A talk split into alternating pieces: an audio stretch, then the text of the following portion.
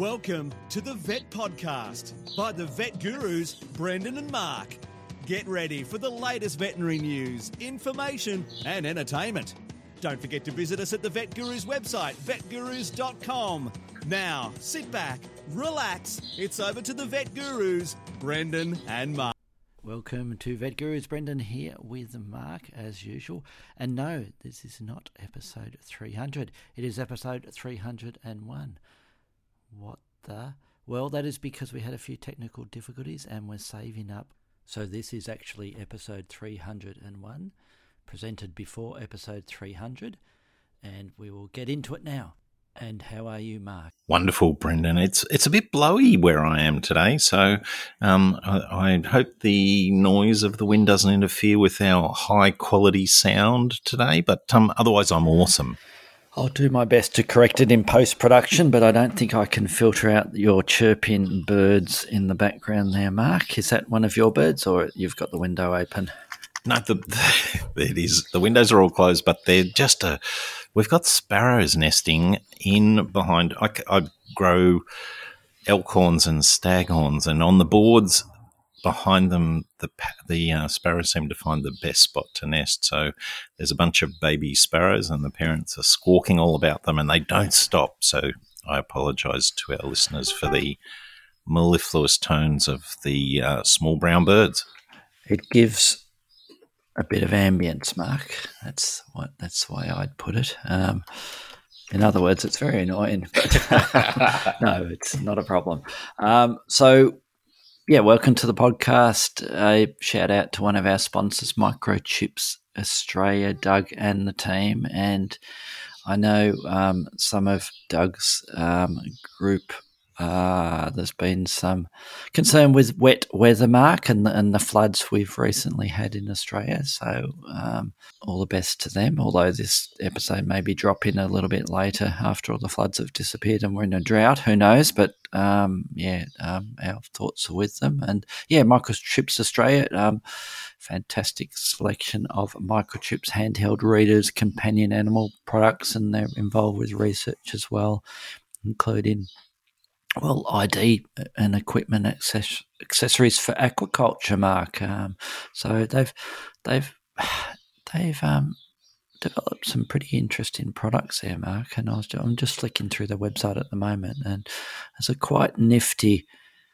fish reader with integrated scale there and a circular antenna, uh, 600 mil diameter antenna, Mark, which I presume you can put into a little system where you've got water flowing through and it will scan the fish as they're heading through that mark. So they they've thunk of everything, haven't they, Mark?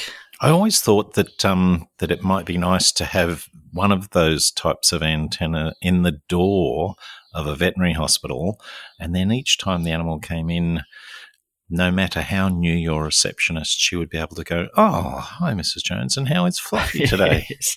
yes, I think that's a good idea. Otherwise, it'll um, be beeping wildly if they've got some concealed firearms, Mark.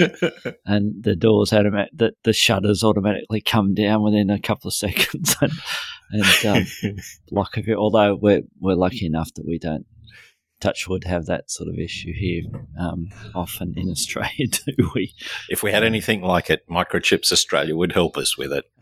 They'll solve it. They'll have some sort of product um, that they. Um, we'll have to get Doug onto that. Um, let's see what he can supply us with. And Doug, I'm more than willing to test out um, any sort of system you have there. Um, so there we go. Um, and even with wildlife, I mean, they've they've been involved with scanning everything from platypus to, to wombats in the field and all sorts. So good stuff. So there we go. Um, I think with that, Mark, I've I've got I haven't got a specific review of any product um, today, Mark. Um, I suppose I could chat a little bit about the camera, but I'm not going to. Um, I've been fiddling with a, a, a, few things with. I have little... got. I, I have got one question. Um, yeah. Your camera, yes. um, uh, the Olympus has uh, the focused shift mode, doesn't it? So, for our listeners who might not be familiar with some of the intricacies of uh, cameras, uh, both Brendan and I are a little bit prone to getting some macro photos. And uh, the Olympus model you have, I think, has an in-camera mode which fires off focus stacking. Yeah, Yeah, Um, yeah. Well, I did. Yeah, I did send you a picture of a just a, a bee, didn't I? That I took recently. That one isn't focus stacked. That's just a once off. believe it or not. That's criminally good. Yeah, I was just trying to test um, the. Uh, I just shoved the macro lens on, and I had a couple of bees sitting in the backyard on a couple of little branches, um, trying to get some pollen um, going. And uh, yeah, I just fired off a couple of shots there because I haven't really. I must admit, I haven't really played around with the macro that much, and I've got to do it. I, I purchased a a, uh, a diffuser mark um, Oh, specific yes. for for the and I know you use a flash and a diffuser for your macro shots, and I, I've got it there, and I paid a reasonable amount for the diffuser.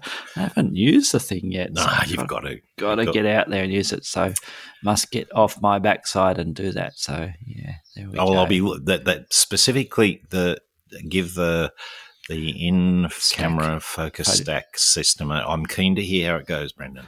I will get back to you. My people will talk to your people and we will sort something out there, Mark. Yes. So that's our review. Um, the OM Systems um, OM1 camera. So they it's no longer owned by Olympus. They sold it off. So it's OM System, Mark. Um, even though it's the, um, has an Olympus You and I'll still label it on it. Yeah, Olympus, Olympus. camera. I'm sure we will. So, what have we got for news, Mark? We've got an. You've got a very interest in. Um, Well, we've only got one news story, um, but it is a bit of a fascinating one. It's um, uh, it it has to do well. It has to do with the potential treatments for epilepsy, um, and there's a particular case, Cronut. I love that name. Cronut is a, a sea lion um, at the Six Flags Discovery Kingdom in California, um, who it had used to be. epilepsy. It, it is no. It, numbnuts now, um, since he was desexed. Yeah. of course, of course he is. Um, Nuts, however, however his current status, um, was a a, uh, um, a a wonderful captive sea lion who had um, uh, worsening uh, cases of epilepsy. The uncontrolled electrical activity of his brain was setting off tremors and confusion. Um, he was uh, unable to eat. Um, and I would imagine that while we as small animal practitioners uh, take a um, oh, I, I, we worry about it, but a prosaic view, I would have thought most epileptics, uh, uh, most epileptic animals are going to survive, and we just need to manage their seizures with anticonvulsant therapy. I would imagine that an animal that swims a significant amount of the time would be at uh, uh, a marked increased risk of drowning as they have a seizure. So um, he did lose a lot of body weight over a very quick period of time, um, and um, and he was deteriorating. So in October 2020, um, Cronut went and un- underwent an experimental brain surgery that involved transplanting healthy pig neurons into his damaged hippocampus. Um, and uh, at least up until 2021, when this article was published, um, Cronut was seizure free. In the week, in the week, the week before the surgery, no, the day before the surgery, um, he'd had three seizures, um, and um, and since the in the year after the surgery, he's had none. So um, the the stabilizing effect of the healthy pig neurons on the electrical activity of his brain is um, is you know supposed to have um, treated his uh, his epilepsy and Now, Mark, before you go the next step, let's just backtrack a tiny bit. His that they worked out that his brain was damaged and likely caused the seizures to occur from exposure to domoic acid, Mark, a neurotoxin produced ah. by algae and bacterial blooms. And the um, toxin accumulates in small fish and shellfish that sea lions and other marine mammals eat. And researchers determined that exposure to domoic acid in sea lions causes brain damage similar to found in humans with temporal lobe epilepsy. So that's um, how they think he um, acquired the epilepsy there, Mark. And, that's really um, I think you, yeah, and I think you were going to talk about the the, the high tech um, surgical suite and and um, the method of um, doing the transplant, Mark. So well, ahead. it was it was a strange paradox of you know eighteen person team met outside the animal hospital, um, but Cronut was scientist. Cronut was uh, sedated on a gurney in the parking lot, um, and um, and it's, it's from what I can ascertain, um, they largely uh, they it was a five hour procedure. Um, and uh, but essentially most of the time from what i can see was uh, carefully dissecting the muscles of over the skull uh, getting through the skull and then um, injecting the pig cells into um, the hippocampus. They used uh, mris and x-rays to sort of get an idea of where they had to go. I don't think they actually used those procedures during the the the surgery. I think once they in the parking lot, once they got to that point, they um, wheeled in a portable um, MRI. Did they? Or, yeah, I, am not sure no, what, no. what the. I think they've just they gone, just shoved a needle yeah. in his head and injected. So, so and they did note that um, on the MRIs that. Uh, which part, some part of his hippocampus, the left side was markedly shrunken and and um, a different shape. The left side of his hippocampus was scarred and shrunken, they say. Um, so they were specifically aiming for a location. Um, so yeah, be, it's fascinating to think. I, I did say to you when we were discussing um, the article before we came on air that um, I, I, don't know. I'd be very interested once poor Cronut ends his time with us and has a post mortem whether there were significant scars from the needle that might have limited electrical activity, or was it really the the uh, the cells from the pig that solved the problem? It'd be very interesting to know. Oh, so you think they're telling porkies, fuck? Oh God. I wonder. Sometimes I wonder how long uh, we have to like your the setup for, for, some of your puns. I wonder how long they they've been stewing for. But but yes, I suspect. Well, I don't think they're telling porkies, uh, but I do think that um, there are multiple explanations um, that might not necessarily involve the ability of embryonic uh, early stage inhibitory neurons. Um, ameliorating seizures. But look, I may be wrong, and it may well be that um, there's a rolling so, process. So how do you how do you think this is working, Mark? Because I'm I'm just reading one of the paragraphs here is says the procedure can't reverse damage already done to Cronut's brain, but it could prevent further damage by preventing subsequent seizures. So, what do you reckon it's doing, injecting these cells in there? Well, I'm making this up on the spot. Um, I reckon that if it is working, then it just is creating a field of stable uh, cell membranes that um, the the actual nature of the lesion has to be something where electrical activity becomes unstable and then is propagated by faulty cell membranes all over the brain. Um, and and I think that quite possibly these cells could work to provide a field of stable cell membranes which fail to allow the propagation and, and expansion and positive feedback of electrical activity that results in a seizure. Or, as Mark's theory says, um, injecting something in there has ablated all the cells and stopped the seizures. One of two possibilities, of course. Interesting article, though, Mark. Um, so, well, it's interesting because I think um, if there is any, you know, there's a whole range of of uh, uh, central nervous system ailments that um, we might be seeing in the future. Injections of pig neurons going. And there's talk in this article of uh, of the potential for recalcitrant. Uh, non-responsive human epileptics to be considered for treatment in years to come if the if the mechanism is uh, more well understood. So, and maybe even I think already some some uh, Alzheimer's patients are receiving injections of of neurons. So this may be the way of the future, Brendan. I worry though with these embryonic uh, stem cell type yes. interventions. They're just a bit of a panacea, aren't they? It's just like we found these cells that fix everything. We're going to inject them near the lesion, and you know, fill in the blank. You will have no more arthritis. You'll have no more heart disease. You'll have no more epilepsy. I, I, I want to know more about how the mechanism actually works. Yes. You're a very inquisitive person, aren't you, Mark? Um, I agree. I agree. So, yeah, interesting news story, Mark. Well, let's jump straight into your five top marks, five top reasons that birds are adapted to flight and therefore make birds the best patients, Mark. Um, that's a very, very uplifting, uh, hopefully, five, um, five top reasons, Mark. So, what's reason number one?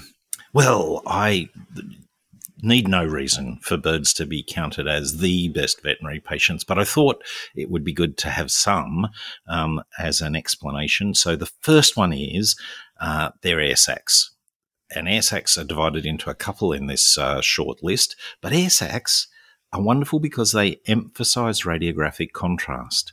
And when one of the things that I do when I am doing diagnostic work on birds is very often taking radiographs, whether it's to have a look at the musculoskeletal system or assess the respiratory tract or have a look at uh, the gastrointestinal tract or reproductive tract. Radiographs are useful in all those situations and all the more useful because contrast is so high and you can make so many useful determinants as a con- consequence.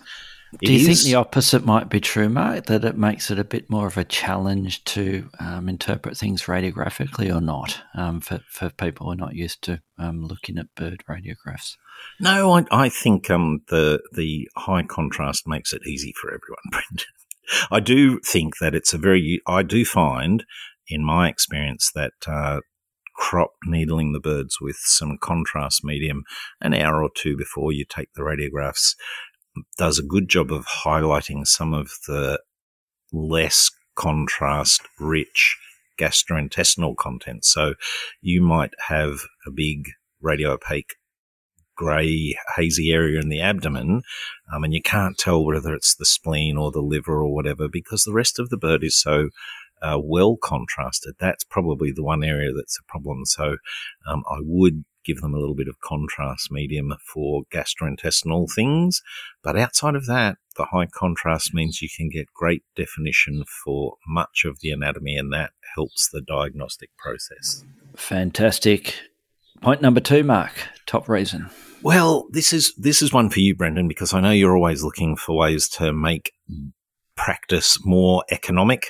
And if you can use one enclosure for two types of animals, then that's going to save you some money. And the high metabolic rate of birds, that is being an adaptation to flight, they've got to you know, burn things fast to be able to fly, um, it means they have a higher body temperature than most of our mammals. So we would normally think that uh, chickens, budgerigars, they're going to be in the range of 41 to 42 degrees Celsius, um, which is significantly higher than um, you know, than our uh, rabbits or ferrets or guinea pigs.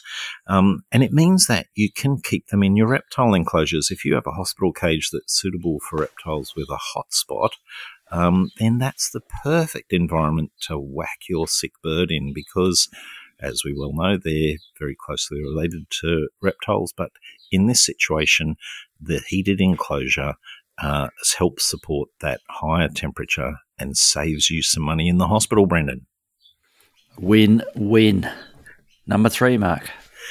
Number three is well, it's a little bit of a um, you know a reason that you know I need to go to the gym more, and I need to be. I'm always looking for for ways to make physical exercise uh, more comfortable. And one of the things about birds is that for their size, they don't weigh nearly as much. So I always relate to uh, a case when I had a student who was at the hospital when we had a pelican come in, and it was a big adult male pelican, and um, and I asked the wonderful young woman to give me an estimate of the weight of the animal. And using her experience with dogs, she came up with the number of 20 or 25 kilos that a pelican would roughly be the same size as a 20 or 25 kilo dog. Um, but of course, they ate that particular bird only weighed 5.5 kilos. So as a consequence, that lightness makes them easy to handle, means that you don't have to use as much medication, um, and once again is a saving to the practice. So birds are very light for their size. It does mean, however, Brendan, that you have to weigh them because those ferret feathers conceal a huge amount of change underneath. So your pelican might be anything from four to six kilos, um, and you have to weigh them so that you're getting a very accurate dose of your medication into them. Yes, we don't want to make a big mistake there, Mark, with that seemingly very heavy animal that is not. Um, how much food can a pelican belly can, Mark? we won't go there. So, yes, they're very light for their size, but it's easy on the back, isn't it? So, number four, Mark. Number four is back to the air sacs. Um, and this is one I really love for emergency situations, Brendan, because there's no diaphragm because the air sacs extend down between the internal organs of the abdomen. Um, you can ventilate a bird through a hole in the body wall. You can uh, establish an air sac cannula um, in the fossa, the the uh, uh, um, uh, paralumbar fossa, um, and you can keep the patient alive even if they're uh, trachea is completely obstructed. And this is the perfect situation to establish an air sac cannula. If a bird pops a seed into that windpipe and is having real trouble breathing, um, knock them out, get them relaxed, keep them very well oxygenated, and get them to breathe through a hole in their body wall. Not many of our other patients have that extra access point for such a situation, Brendan. That is a bonus, isn't it? I wish um, we had that. Um, it would save a lot more people if you could just shove that hole in there, wherever, and away we go. Number five, Mark, what is your final, or close to final, top reason adapt- adaptation to flight makes birds the best patients? Well, because they fly, because they need to fly to escape from their predators, they make red cells very, very quickly. And this is you know, one of my favorites because it, it really helps with my surgical technique, Brendan, because the birds might bleed quite a lot when I do surgery on them, but I am comforted in the knowledge that they will, with only two or three days uh, recovery, return their PCV to normal. Whereas maybe one of our rabbits or guinea pigs that had a bit of an intraoperative bleed, they might take four, maybe even six weeks to have their PCV return to normal. So our surgical patients that are avian, they are much insulated from the risks of hemorrhage by the fact that they make red cells so quickly, Brendan. And that's a huge comfort to a surgeon like me. Sounds like you enjoy um, all the all the pluses of um, dealing with birds because they're so easy to and they and you don't kill any, do you? Because they're so you know. Well, I wouldn't so... go that far. I wouldn't go quite that far, but but I do uh, appreciate, like you, I'm a try to be a glass half full sort of person and look at the uh, positives, and certainly that blood is one. And here's the bonus, Brendan. Um, one of the things that I really love about working with birds is that you will be the only person, the only veterinarian in your practice, if you're the one who does the birds, who gets to have patients that come in every color of the rainbow. Those adaptations for flight, the feathers, uh, they come in a myriad of colors. And unless you have a groomer who deals with ferrets and rabbits and does those artistic um, colored food coloring dyes, your patients are going to be the only ones, the avian patients are going to be the only ones that come in every color of the rainbow. What about reptiles, Mark? There's a reasonable variety of colors in reptiles. now I'm going to have to go and do some research. um, and related to that, what is it with veterinary staff and colour in their hair, Mark? I reckon there's a study in that, Brendan. I reckon there is definitely a higher incidence of uh, veterinary practice staff hair dye coloration than in the general population. We'll, we'll have to get the numbers onto it. We'll get back to you, and we might have an article similar to um, the news article.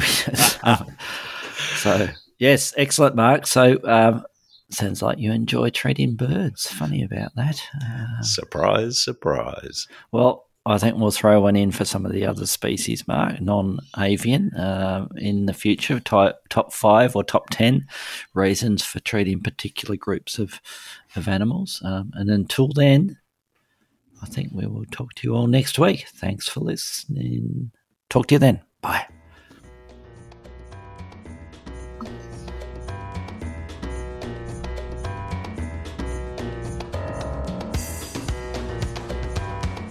For listening to the Vet Podcast by the Vet Gurus. Don't forget to visit us at the website vetgurus.com, where you can subscribe, view show notes, listen to previous episodes, and more.